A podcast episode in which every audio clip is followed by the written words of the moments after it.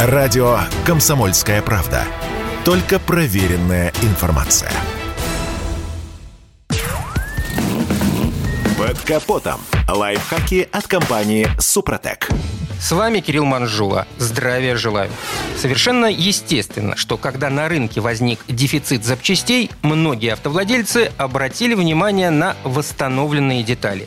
Некоторые умельцы даже дают на них гарантию. И на авторынках уже немало таких запчастей – особенно по ходовой части. Вот только не опасно ли их ставить на свой автомобиль? Начнем с рычагов подвески. На дорогих иномарках их делают из алюминия. Как правило, они очень прочные, и чтобы повредить такой рычаг, нужен действительно сильный удар – но если на рычагах есть повреждения, которые восстанавливали, например, сваркой, такую деталь лучше не покупать.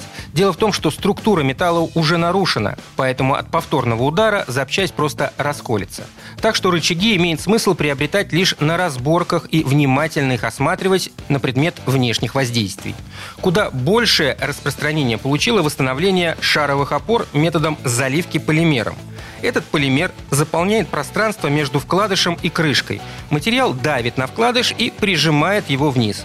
Поэтому, если шаровый был люфт, то он исчезает. Казалось бы, вот он выход, но не спешите, всегда есть подвох. Все пространство полимер не заполнит, а еще шар в опоре должен быть не ржавым, а заводской вкладыш не стертым. Только в этом случае шаровая еще прослужит.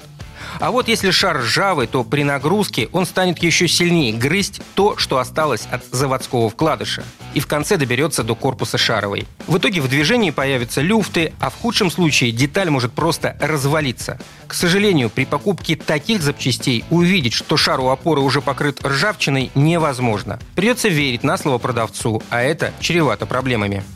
Еще одна частая процедура – восстановления амортизаторов.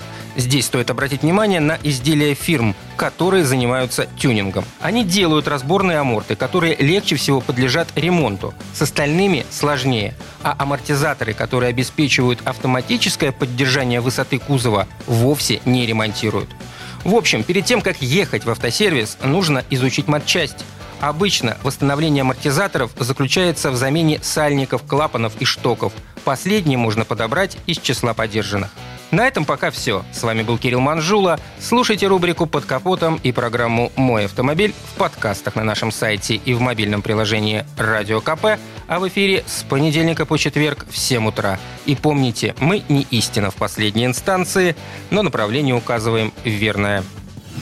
Спонсор программы ООО «НПТК Супротек». Под капотом. Лайфхаки от компании «Супротек».